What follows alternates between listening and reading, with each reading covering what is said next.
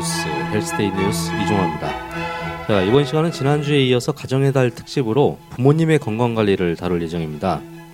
자, 오늘 이 시간에도 고려대학교 안암병원 가정의학과 김양현 교수님과 헬스데이 뉴스 의학 전문 기자 네 분이 자리하셨습니다.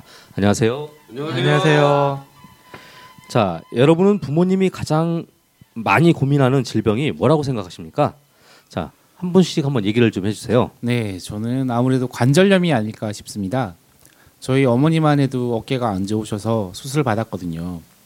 병원에 갔을 때 의사 선생님이 많이 아프셨을 텐데 어떻게 참으셨어요? 참으셨어요?라고 묻는데 참 반성이 되더라고요. 사실 수술할 정도로 이렇게 아프시다는 걸 몰랐거든요.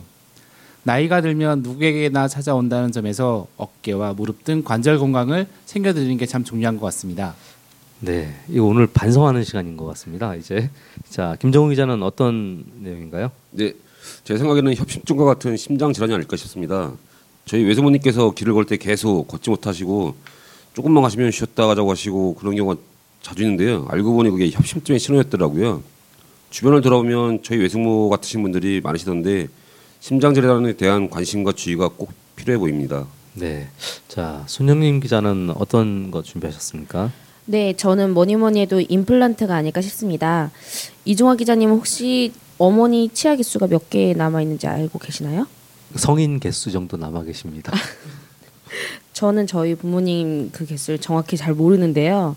2080이라는 치약이 있을 정도로 20개의 치아를 80세까지 갖고 가는 게 중요하다고 해요.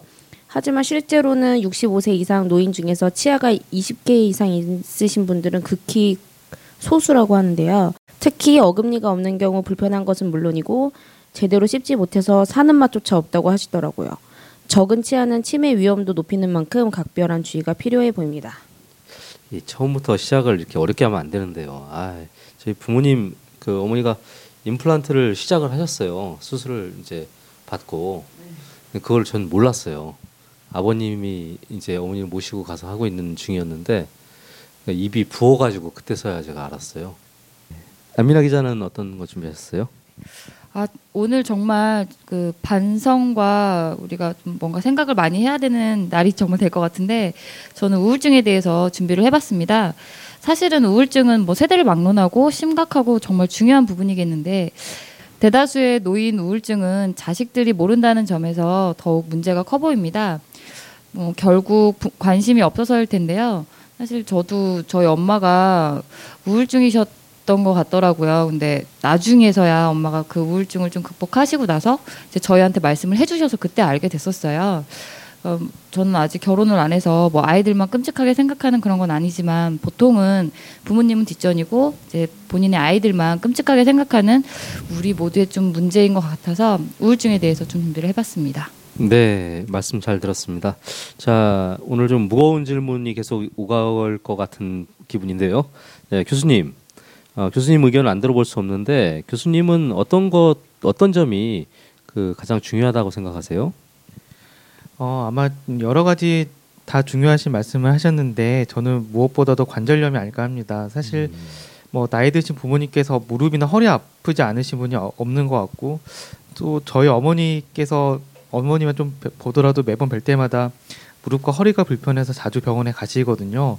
물론 이제 뭐 그에 못지않게 우울증이나 협심, 협심증, 뭐 치아 문제 다 중요하지만 관절 문제가 실생활에서 가장 불편하기 때문에 아마 이게 문제가 아닐까 싶습니다. 네. 잘 들었습니다. 자, 그럼 본격적으로 헬스데이 뉴스 기자들이 정리한 질문들을 어, 들어보도록 하겠습니다. 자, 오늘 김진욱 기자는 어떤 소식을 준비하셨습니까? 네, 교수님께서도 금방 이렇게 관절이 참 중요한 것 같다고 말씀하셨는데요. 어르신들 같은 경우에 관절이 아픈데 어디 어느 과를 가야 할지 모르시는 분들이 많다고 하더라고요. 정형외과를 가야 되는 건지 신경외과를 가야 하는 건지 그리고 일부에서는 신경외과가 최신 수술 기법을 받아들이는데 좀 더 유연한 편이라고 선호한다는 분석도 있더라고요. 사실인지 궁금합니다. 어, 사실 척추는 그 겉에는 뼈가 있지만 안에는 또 신경이 지나가고 있습니다. 그래서 어떻게 보면 두 분야가 겹치는 그 분야인데요.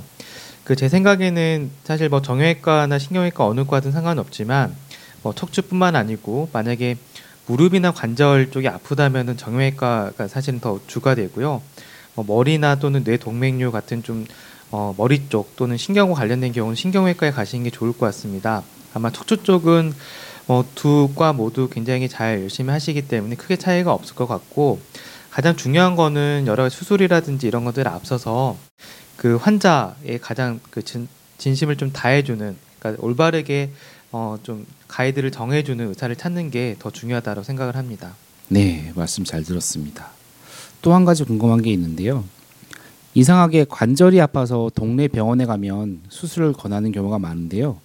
대학병원에 가면 수술을 하지 말라고 하는 경우가 많더라고요. 또 환자가 넘쳐나는 병원은 수술을 강권하지 않는 듯한데 환자가 적으면 수술을 많이 하는 것 같기도 하고요. 어깨와 무릎, 허리를 생각할 때 꼭 수술이 필요한 경우는 어떤 경우인가요? 어, 보통 수술할 때는 가장 중요한 척도는 바로 그 증상의 악화 정도 그리고 또 이제 어떤 그 병의 그 심각도 정도를 저희가 따지게 되는데 만약에 어떤 수술을 통해서 어떤 구조적 이상이 있을 있어서 수술을 통해서 더 큰 호전을 기대할 수 있는 상황이라면은 수술이 낫습니다. 하지만 어떤 퇴행성 변화, 그러니까 누구나 다 어느 정도 올 수가 있고 이것 때문에 좀 약을 먹을 정도에서 좀 조절할 수 있는 정도라고 한다면 수술보다는 뭐 약을 먹거나 조금 더 기다려 보거나 운동을 더 해보시는 게 좋을 것 같습니다. 그래서 어떻게 보면은 환자 분께서 수술하고 나서 더 나은 삶을 살 수 있는가에 대한 의사의 고민도 좀 필요할 것 같고요. 또 일부에서는 또 말씀하신 것처럼 수술을 더 권유하는 병원도 있을 수는 있습니다. 여러 가지 또 병원의 경영이라든지 이런 것도 있고, 근데 대부분 그 주변에서 보시면 오래된 병원, 그러니까 그 어, 예전부터 있었고 또 환자분들과 이나 이런 것들이 잘 관계가 맺어진 병원이라고 한다면 특히 또 충분한 정보를 얻을 수 있는 병원이라고 한다면 아마 선택하셔도 크게 무리는 없으실 겁니다. 네, 잘 알겠습니다. 마지막 질문 드리겠습니다. 관절이 아픈데 아주 심하지 않다면 주사 치료를 많이 하는 것 같더라고요. 이것의 정체가 궁금합니다. 일부에서는 불필요하게 스테로이드 주사를 놓는 경우가 많다고 하는데요. 스테로이드가 꼭 필요한 경우는 언제이고 불필요한 경우는 언제인가요? 또 스테로이드 주사는 색깔이 하얗다던데 하얀색 주사를 놓으려고 할 때 경계하는 게 필요한지 궁금합니다. 어, 보통 저희가 말하는 관절 주사는 그 하이알루론산이라는 그 일전 어떤 관절에 쓰는 윤활 성분을 쓰게 됩니다. 그래서 보통 이제 연골 주사라고 또, 또 하는데요. 보통 뭐 주사 종류마다 다르지만 일주일에 한 세 번씩 총 3회 정도 주사 후에 뭐 6개월에 한 번씩 이런 치료를 반복을 할 수가 있습니다. 근데 관절 주사의 경우는 우리가 보통 골 관절염이 또 악화되거나 이런 이유가 관절이 다 닳아 없어지면서 뼈뼈 사이가 굉장히 좁아지게 되고 이로 인해서 통증이 발생을 하게 됩니다. 그 그에 반해서 스테로이드 주사는 염증이 이미 발생한 경우에서 통증이 좀 심했을 때 염증을 가라앉혀 주기 위해서 이 스테로이드 주사를 쓰게 되고요. 그래서 특히 이런 항염증 작용이 뛰어나서 그 쓰게 되면 바로 효과를 볼 수 있지만 이 스테로이드 주사를 장기 사용을 할 때에는 전신적인 부작용도 초래할 수 있습니다. 그래서 그 가장 중요한 거는 그, 그 진단을 정확하게 해서 주사를 알맞게 쓰는 게 제일 중요하고 또 그 굉장히 부작용이 또 많을 수 있기 때문에 스테로이드 주사 같은 경우는 또 숙련된 의사의 면밀한 관찰 하에서 치료하는 것이 필요합니다. 네, 잘 들었습니다. 어, 다음 김정우 기자는 어떤 질문들을 준비하셨습니까? 네, 제가 준비한 질문은 협심증을 의심해야 하는 증상들에는 어떤 것들이 있느냐는 것, 점입니다. 가슴이 찌릿거리는 것도 있는 듯하고 걷다가 숨이 찬 것도 있는, 듯한, 있는 듯한데 사실 그런 증상은 노화 현상 같기도 해서요. 어, 보통 저희가 물론 그 갑자기 운동 안 하다가 하면은 굉장히 힘드시죠. 그래서 이런 통증이 있을 수는 있는데 그 협심증에서 그 나타나는 특징은 좀 몇 가지 특징이 있습니다. 그 한 가지는 뭐 평소에는 괜찮은데 걸을 때 또는 운동할 때마다 통증이 발생하고 심해졌을 때 그리고 어떤 경우는 자다가 깨는 정도의 흉통이 있을 수도 있고요. 또 그 흉통의 특징이 또 이렇게 짓누르는 듯한 통증이 있고 또 어깨나 목 주변으로 뻗치는 듯한 통증이 있습니다. 특히 뭐 본인이 고혈압이나 당뇨, 혈압이 있을 경우에 있어서는 이런 위험성이 커지기 때문에 좀 주의를 하셔야 되고 또 노인 같은 경우는 뭐 보통 젊은 사람들과는 좀 다르게 배가 아프다든지 좀 아랫배가 그냥 좀 쓰리다 뭐 이런 식으로 했는데 협심증인 경우도 있거든요. 그래서 노인분들은 특히 좀 더 주의하셔야 됩니다. 네. 네, 말씀 잘 들었습니다. 그리고 또 협심증 말고 신분 신부전증이라는 것도 있는데 부모님들에게 흔한 심혈관 질환에는 어떤 것들이 있을까요? 어, 그러니까 심장이 우리가 역할하는 게 보통 좀 짜주고 이제 늘어나고 이런 그 혈액 순환에 굉장히 좀 중요한 역할을 하게 되는데 이런 수축이라든지 이완 기능이 떨어지는 상태로 주로 이제 증상은 숨이 차는 것을 주로 호소를 하게 됩니다. 특히 그냥 가만히 누워 있는데도 숨이 차게 된다면 증상이 좀 심한 경우이기 때문에 병원에 가보신 게 필요하고 이런 심부전증이 의심될 경우에는 이런 심장의 기능을 측정하기 위해서 그 심장 초음파 검사를 또 하게 됩니다. 특히 고혈압이 굉장히 중요한 요소이기 때문에 주의하셔야 되고 또 그 외에도 말차혈액 혈관 질환, 그러니까 이런 그 하지로 가는 혈관이 막히거나 또는 큰 동맥, 그 대동맥이 이렇게 벌어지면서 생기는 뭐 혈관 박리 현상도 있고 이렇기 때문에 뭐 갑자기 발생하는 혈압 저하라든지 통증이 있다면 꼭 병원에 가보시는 게 필요합니다. 네, 말씀 잘 들었습니다. 제가 준비한 마지막 질문인데요. 여러 연구 결과를 보면 허리 사이즈가 32인치가 넘는 여성의 경우 협심증 위험이 크게 증가한다는 결과가 있더라고요. 허리 사이즈를 줄이면 심장 질환 예방 효과를 기대할 수 있는지 또 이 경우 지방 흡입술 같은 시술을 통해서도 심장 질환 위험을 낮출 수도 있는지 또 궁금합니다. 어 사실 그 허리 사이즈는 각 나라마다 그 내장 비만 또는 허- 뭐 복부 비만의 기- 기준이 좀 다르기 때문에 좀 진단에 좀 다를 수가 있는데 우리나라에서는 여자분들 같은 경우는 허리 85cm, 남자분들은 90cm 이상 넘어가게 되면 복부 비만이 있다라고 합니다. 근데 이러한 복부 비만이 문제인 이유는 바로 그 안에 있는 내장 지방 때문인데요. 내장 지방이 많이 증가하게 되면 인슐린 저항성 때문에 대사증후군, 당뇨 이런 어, 만성 질환의 발생률이 굉장히 높아지게 되기 때문에 좀 주의하셔야 되고 보통 우리가 하는 지방 흡입술 같은 경우는 이런 내장 지방을 없애는 것보다는 바깥에 만져지는 피하 지방을 없애는 시술이기 때문에 사실은 크게 관련성이 없고 또 만약에 본인 스스로가 건강한 생활 습관을 유지하지 않는다면 다시 또 늘어날 수 있기 때문에 가능하면은 이렇게 수술을 통해서 지방을 빼기보다는 뭐 유산소 운동이라든지 소식을 통해서 이런 체중 감량을 하시는 게 좀 더 도움이 될 것 같습니다. 음, 네. 오늘 좋은 답변 감사합니다. 김정우 기자 수고하셨습니다. 자, 다음으로 손영림 기자는 어떤 질문들을 준비하셨습니까? 네, 제가 궁금한 것은 임플란트 보험 적용에 대한 것인데요. 요새 75세 이상 노인들의 경우 어금니에 한해 평생 두 개까지 보험을 적용해 주는데요.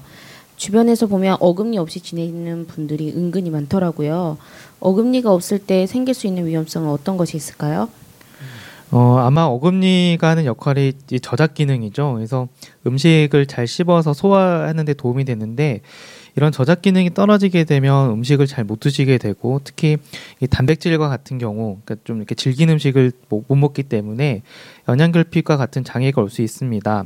특히 단백질 섭취가 부족하게 되면 근육 감소로 이어져서 나중에 힘이 없는 또 근쇠약증의 또 원인이 될 수가 있고 또 최근에는 이런 저작 기능이 어떤 뇌 인지 기능 또는 기억력과 관련이 있다는 연구도 있어서 아무래도 어금니가 없다면 이런 역할에 좀 영향을 줄 수 있습니다. 어, 그래요? 네. 지금 저 양쪽 오른쪽 양쪽 위아래 어금니가 없어요. 그래도 한쪽이 있어서 어, 아니 이게 그래서 임플란트를 해야 되냐고 물어봤더니 의사 선생님이 굳이 할 필요 없다고 그러더라고요. 이게 아래 위가 교합이 맞기 때문에 굳이 뭐 없는 거를 새로 해서 넣을 필요는 없다.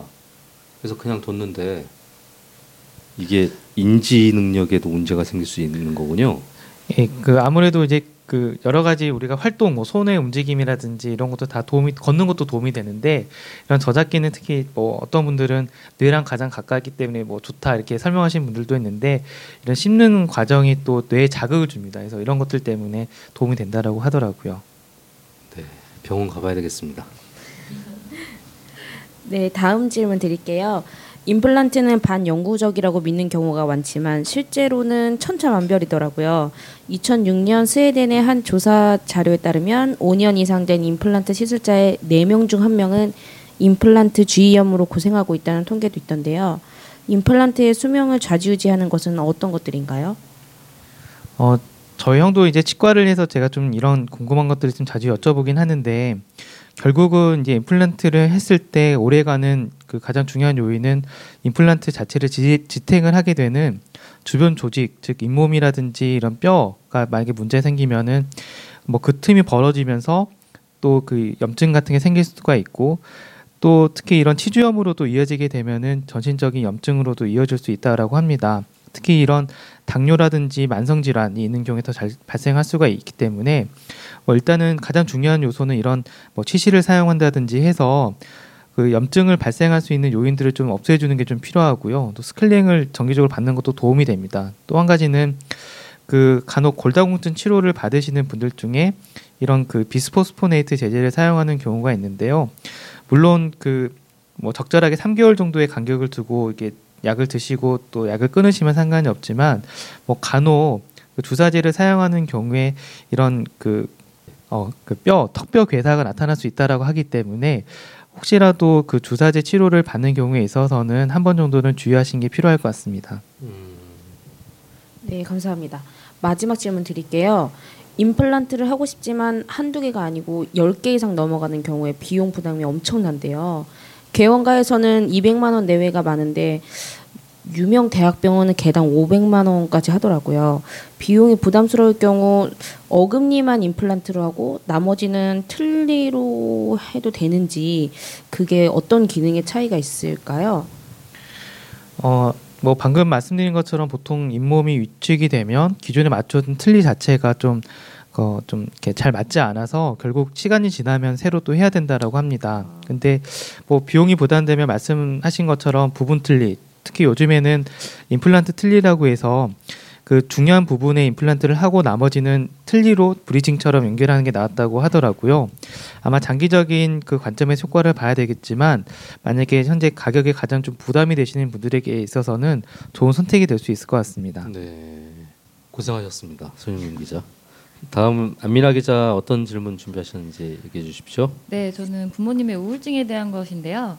최근 아주대병원에서의 연구 결, 결과에 따르면 자녀와 주 1회 이상 통, 전화 통화를 하고 월 1회 이상 방문 왕래한 노인은 노인이 이제 그렇게 하지 않은 노인들에 비해서 우울증 발생 위험이 상당히 낮았다고 해요. 전화를 드리는 것이 이제 정말로 좀 우울증 예방에 좀 도움이 많이 되는지 그리고 그 외에 좀 도움이 될 수 있는 방법은 어떤 것들이 또 있는지 좀 말씀 좀 해주세요. 어, 보통 우울증은 저희가 이제 바깥에 관심이 없거나 흥미가 없어지는 상태 또는 의욕이 없는 상태 이 두 가지 뭐 그 외에도 여러 가지 요소들이 있는데 가장 크게 이 두 가지 요소가 있을 때 그리고 이런 기분이 우울한 기분이 한 2주 이상 지속이 되면 저희가 우울증이 있다라고 진단하게 됩니다. 보통 아마 뭐 다들 경험으로 아시겠지만 자녀가 전화했을 때뭐 뭐 돈 달라는 얘기가 아니면은 가장 또 반겨주시는 게 바로 부모님이기 때문에 그러니까 부모님께 여쭤보니까 예전에 그 자녀 목소리만 들어도 힘이 난다라고 하더라고요. 특히 이제 자녀에 대한 걱정이 많은 그 시기이기 때문에 네. 목소리를 통해서 자녀가 잘 있고 뭐 특별히 위험이 없다라고 하면은 이런 걱정하는 부분이 줄어들어서 우울증 해소에 도움이 됩니다. 특히 뭐 그 특히 뭐 자주 방문하는 거, 그러니까 전화를 하는 것도 좋지만 방문을 하게 되면 뭐 기분도 볼 수도 있고 또 뭐 음식이라든지 여러 가지 상태를 알 수 있기 때문에 방문을 하는 게 더 큰 효과가 있을 것 같습니다. 여러분들은 저기 네. 부모님들한테 전화는 좀 드리세요? 전화. 근데 저희 아빠는 저희가 이렇게 돌아갈 때 한 2박 3일 뭐 이렇게 있다가 이제 돌아가게 되면 아, 참 너네가 오- 오면 오, 오면 너무 반가운데 갈 때가 더 좋다고 갈 때가 더 좋다고. 그런 말씀을 되게 해맑게 하셔서 네. 근데 이제 저희 아빠는 우울증이 없었고 저희 엄마는 또 우울증이 있었거든요. 그래서 이거를 어떻게 해야 되는 건지. 어, 특히 이제 그 폐경되고 나서 여자분들께서 많이 좀 우울하신 경우가 많거든요. 그래서 그 특히 폐경이라든지 특히 자녀 출가, 그러니까 자녀 결혼 이후에 또 여러 가지 그 목표가 좀 사라지게 돼서 우울할 수 있기 때문에 이럴 때 특히 좀 주의하셔야 됩니다. 어르신들 우울증 같은 경우 계절적인 영향도 있을까요? 뭐 약간 계절에 따라서 뭐 남자분들은 가을에 좀 더 우울증이 좀 심하게 돼 있고 여자분들도 그 보통 우리가 해를 보게 되면 이런 그 정신적인 그 좀 좋은 효과가 있는데 겨울에는 밤이 길어지다 보니까 뭐 비타민 D도 영향을 받을 수 있지만 또 우울증하고도 관계가 있습니다. 그래서 뭐 사실 계절적 영향도 무시는 못합니다. 그- 그래서 러시아의 대문학가들이 이렇게 많은 거죠. 네, 쓸데없는 얘기였습니다. 네, 아, 다음 그리고- 다음 질문 해주십시오.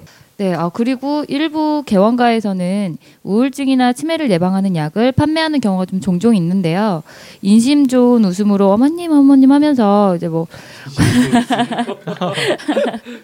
네, 이렇게 뭐 판매를 하면은 당연히 이제 당하시더라고요. 그래서 실제로 제가 아는 분도 보건소에서 치매 예방약을 처방받았다고 하시면서 되게 좋아하시더라고요. 근데 드시는 약을 확인해서 봤더니 이제 그 약이 카세틸정이더라고요. 주민번호만 적어주면 보건소에서도 공짜로 나눠준다고 해서 솔직히 좀 깜짝 놀랐어요. 아직까지 우울증이나 치매를 예방하는 것으로 국제 인증을 받은, 그러니까 승인을 받은 약이 없지는 않는지 또 카세, 카세틸정과 같은 약품을 예방책으로 먹을 때의 위험성은 또 어떤 것들이 있는지 좀 말씀해 주세요.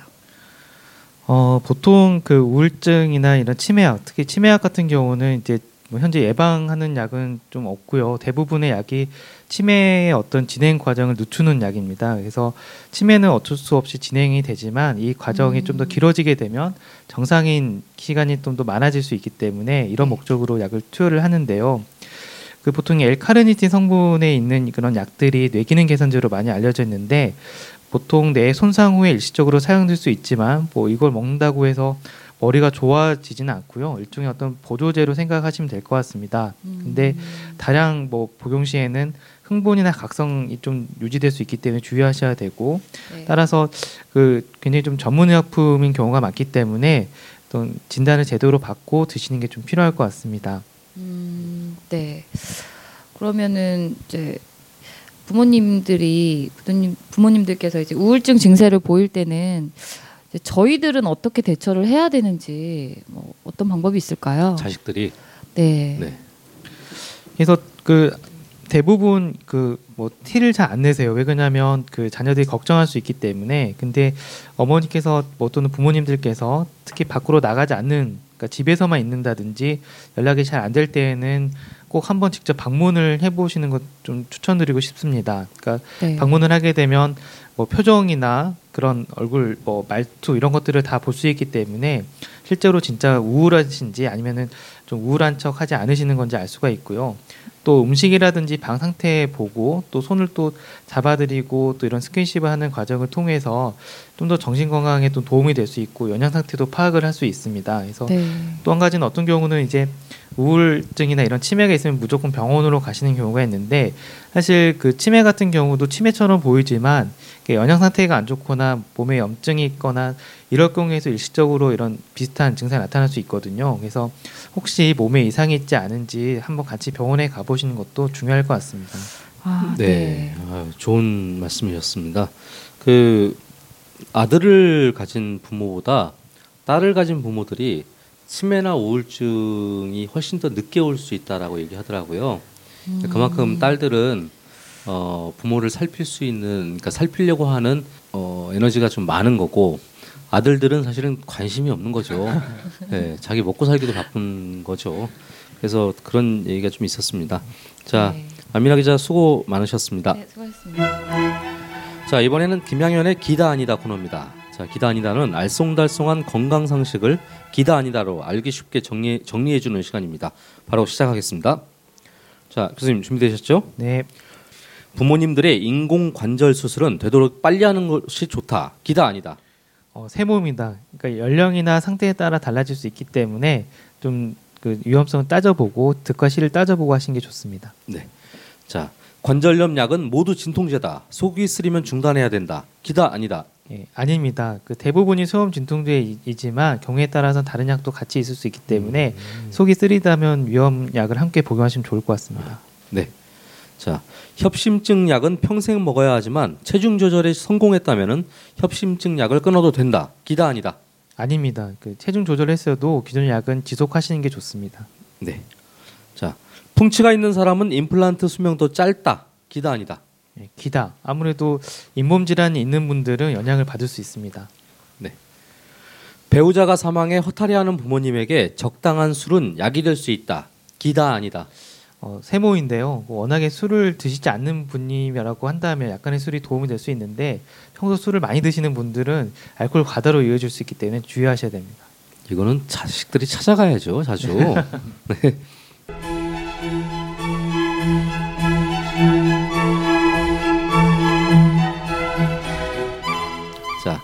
교수님 설명 잘 들었습니다. 이번에는 마지막으로 청취자들의 상담을 소개해드리는 시간입니다. 헬스데이 뉴스 상담 게시판에 올라온 내용을 소개해드리고 답변을 들어보도록 하겠습니다. 김진욱 기자 준비하신 상담 소개해, 주, 소개해 주세요. 네, 제가 준비한 상담은 인공관절 수술까지 하신 어머니가 자꾸 손주를 안아준다고 걱정하는 딸의 사연입니다. 상담 내용을 직접 음성으로 들어보시죠. 안녕하세요. 저는 경기도 군포에 사는 지연이 엄마입니다. 저는 어, 저희 어머니가 작년에 인공 관절 수술을 받으셨습니다. 이후 운동도 잘하시고 큰 이염은 없는 듯한데요. 하지만 자꾸 6살 된 지연이를 업어주십니다. 사실 벌써 10kg이 넘어서 관절에 부담 갈 테니 업지 말라고 말해도 괜찮다고 자꾸 업어주시네요. 지연이도 할머니를 너무 좋아해서 자꾸 업어달라고 하고, 음, 다리 수술이니까 업어주는 것은 괜찮을까요? 괜시리 어깨까지 나빠지진 않을지 걱정됩니다. 어, 그 업어주는 게 좀 그렇게 좋지는 않은 것 같습니다. 특히 이제 골다공증이 있는 경우는 무거운 것을 들다가 척추에 압박골절이 생길 수도 있고요. 음. 특히 이제 당연히 아이를 얻게 되면 이제 무릎에 가해지는 하중이 좀 커지기 때문에 무리가 갈 수밖에 없습니다. 그래서 좀 잠깐 업어주는 건 도움이 되지만 좀 자주 오랫동안 업어주는 거는 좀 주의를 하시게 좋고 다른 방법을 찾아보는 것도 좋을 것 같습니다. 네. 어, 그렇죠. 할머니 입장에서는 손주가 귀여우니까 이제 업어주려고 하는데 이거는 뭐 굳이 엄마가 말릴 게 아니고 아이가 할머니 건강을 생각해서 안 업겠다고 해야죠. 네. 네. 아, 다음 질문입니다. 김정호 기자가 준비한 사연 한번 들어보겠습니다. 네, 제가 준비한 상담도 음성 상담인, 상담인데요. 협심증으로 치료를 받고 있는 경우입니다. 상담 내용 한번 직접 들어오시죠. 안녕하세요. 서울 청담동에 사는 다둥이 아빠입니다. 딸만 셋이네요. 다름 아니라 저희 어머니가 협심증 약을 드시고 계신데요. 뿐만 아니라 당뇨약도 드시고 암 수술 한 이후 드시는 무슨 무슨 약까지 참 많은 약을 드십니다. 거기에다 오메가 3랑 멀티 비타민까지 협심증이 있는 어머니가 여러 가지 약들을 함께 드시는 것도 큰 상관은 없나요? 각종 건강식품도 해가 되지는 않는지 걱정됩니다. 그 사실 이제 건강이 걱정되셔서 여러 가지 약을 드실 수가 있는데 뭐 안정성이 인증이 된 뭐 약물이랑 크게 상관이 없지만 만약에 뭐 간혹 건강을 걱정하시는 분들이 이 병원 저 병원 다니시면서 약을 중복되게 타시는 분들이 많거든요. 그러다 보면은 어, 약물 상호작용을 하는 것도 있고 또는 약물 농도가 더 높아진 경우도 있기 때문에 한번 약을 정리를 좀 해보신 게 필요할 것 같습니다. 네. 그 뭐 꼭 어르신들이 아니어도 보면 약을 참 잘 챙겨 먹는 사람들이 있어요. 어디에 뭐가 좋다 하면 그 약 하나씩 먹고 있고 저희 헬스데이 안에서도 그런 분이 한 분 계시거든요. 예. 자, 근데 뭐 이런 것들은 한 번쯤 의사 선생님께 가서 그 이 약이 나한테 맞는지 안 맞는지 정도는 한 번 물어봐야 되는 거네요. 예, 보통 저희가 이제 그 약을 좀 많이 타시는 분들을 뭐 가끔 외래에서 다 가져오라고 해서요. 네. 겹치는 약이나 또는 이제 좀 약물 농도를 서로 상호작용을 일으켜서 상승시키는 약이 있거든요. 그런 것들을 좀 정리를 좀 해드리는데 보통 그 저희가 이런 그 기준이 있습니다. 그래서 그 기준에 맞춰서 저희가 좀 정리를 하고 또 한 가지는 그 보통 건강기능식품을 허가하는 기준이 제가 알고 있기로는 그 부작용 그러니까 몸에 나쁜 역할만 없으면 보통 허가가 되는 걸로 알고 있기 때문에 사실은 근데 이제 중요한 거는 이거를 여러 가지 섞어 먹었을 때가 어떻게 될지는 네. 모르는 거기 때문에 네. 조금 주의하셔야 됩니다. 아, 네. 그 심혈관 질환을 예방하기 위해서 아스피린을 복용하시는 분들이 많더라고요. 그게 많이 효과가 이미 검증됐고 알려져 있다고 하는데 일부 사람들은 이렇게 드시 말아야 하는 경우도 있다고 하더라고요. 어떤 사람들은 이렇게 먹지 않는 게 좋은가요? 어, 가장 중요한 거는 이제 연령이고요. 보통 그 당뇨나 고혈압 또는 이상지질증과 같은 특히 뭐 흡연도 해당이 되고요. 이런 위험 요소를 갖고 있고 남자 여성분 보통 50세, 60세 이상에 해당이 되면 먹는 게 도움이 되지만 그 이하에서는 먹었을 때 조금 위험성이 있습니다. 특히 그 우리나라에서는 그러니까 미, 외국에서는 뇌졸중 위험성이 좀 더 높고 우리나라에서는 보통 뇌출혈 위험성이 높기 때문에 오히려 이게 좋다고 해서 그 기준 없이 먹게 되면 이 출혈성 경향을 증가시킬 수 있기 때문에 주의하셔야 되고요. 혹시 먹다가 이런 속이 쓰리거나 또는 치아 닦을 때뭐 피가 좀 자주 나고 잘 멈추지 않는 경우에 있어서는 한번 그 피 검사로 체크를 해보시고 약을 드시는 게 좋을 것 같습니다. 네. 자, 잘 들었습니다. 자, 그다음 손영림 기자가 준비하신 질문 들어보겠습니다. 네, 이번 사연은 임플란트에 대한 사연인데요. 틀니를 했는데 너무 힘들어서 임플란트로 받고 싶다는 분입니다. 상담 내용을 들려드리겠습니다. 자, 안녕하세요. 저희 그 어머니는 이제 67세밖에 안 되셨는데 위아래 전부 틀니를 하셨어요. 근데 아무래도 씹는 맛도 없으시고 그냥 삼키다 보니 속도 많이 안 좋으세요. 그래서 틀니를 걷어내고 임플란트를 해드리고 싶은데요. 이미 틀니를 하고 계셔서 어머니께 임플란트로 교체해드릴, 해드리는 게 가능할까요? 어, 어, 사실 그 67세시면은 가능할 것 같은데요. 근데 뭐 만약에 좀 틀니를 좀 일찍 하시고 이 잇몸 상태가 너무 위축이 많이 돼 있으면은 좀 이렇게 그 임플란트를 잘 교정을 그러니까 지탱을 못 해줘서 또 잘 빠지거나 흔들릴 수 있거든요. 그래서 직접 치과 의사 상담을 받아보는 게 가장 좀 중요할 것 같습니다. 음, 네. 자, 잘 들었습니다. 다음 안민아 기자가 준비한 사연 들려주세요. 예, 제가 준비한 사연도 음성인데요. 같이 들어보실게요. 저희 어머니는 아버지가 돌아가신 이후에 말수가 줄으셨습니다. 웃는 일도 별로 없으시고요. 드라마 같은 것도 즐겨보시곤 했었는데 요새는 좀처럼 안 보시네요. 연세는 70이신데 걱정이 좀 됩니다. 우울증 같은데 뭐 좋은 방법이 없을까요? 어, 좀 좋지 않은 일 있으신 것 같은데요. 보통 그 사별 후에 이런 그 좀 우울함이 오는 거는 좀 자연스러운 저희가 증상으로 좀 봅니다.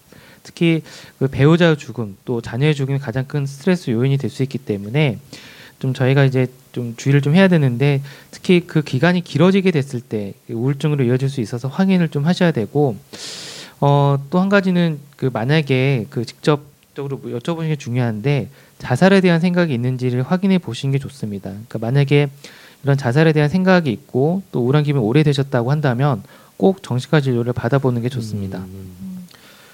네, 김양일 교수님 설명 잘 들었습니다. 저희가 준비한 시간 다 됐는데요. 다음 시간에는 가정의 달 특집 그 중에서 성년의 날과 관련된 내용 다뤄보겠습니다. 수고하셨습니다. 수고하셨습니다.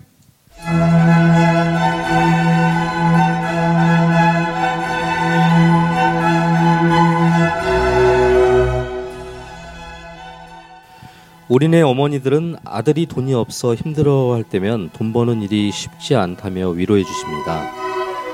그러면서도 꼬깃꼬깃해진 얼마 안 되는 돈을 아들에게 쥐어주곤 하죠. 기억도 못하는 예전에 아들이 드렸던 용돈을 말입니다. 하지만 중요한 것은 어머니가 항상 그렇게 자식 걱정을 해줄 수 없다는 것입니다. 내가 낳은 아이들이 커가는 만큼 부모님들은 늙기 마련이죠. 자식에게 부담 줄까봐 아파도 얘기 안 하는 우리네 어머니. 어머니 아버지의 건강에 관심을 갖는 것이 무엇보다도 중요해 보입니다. 감사합니다.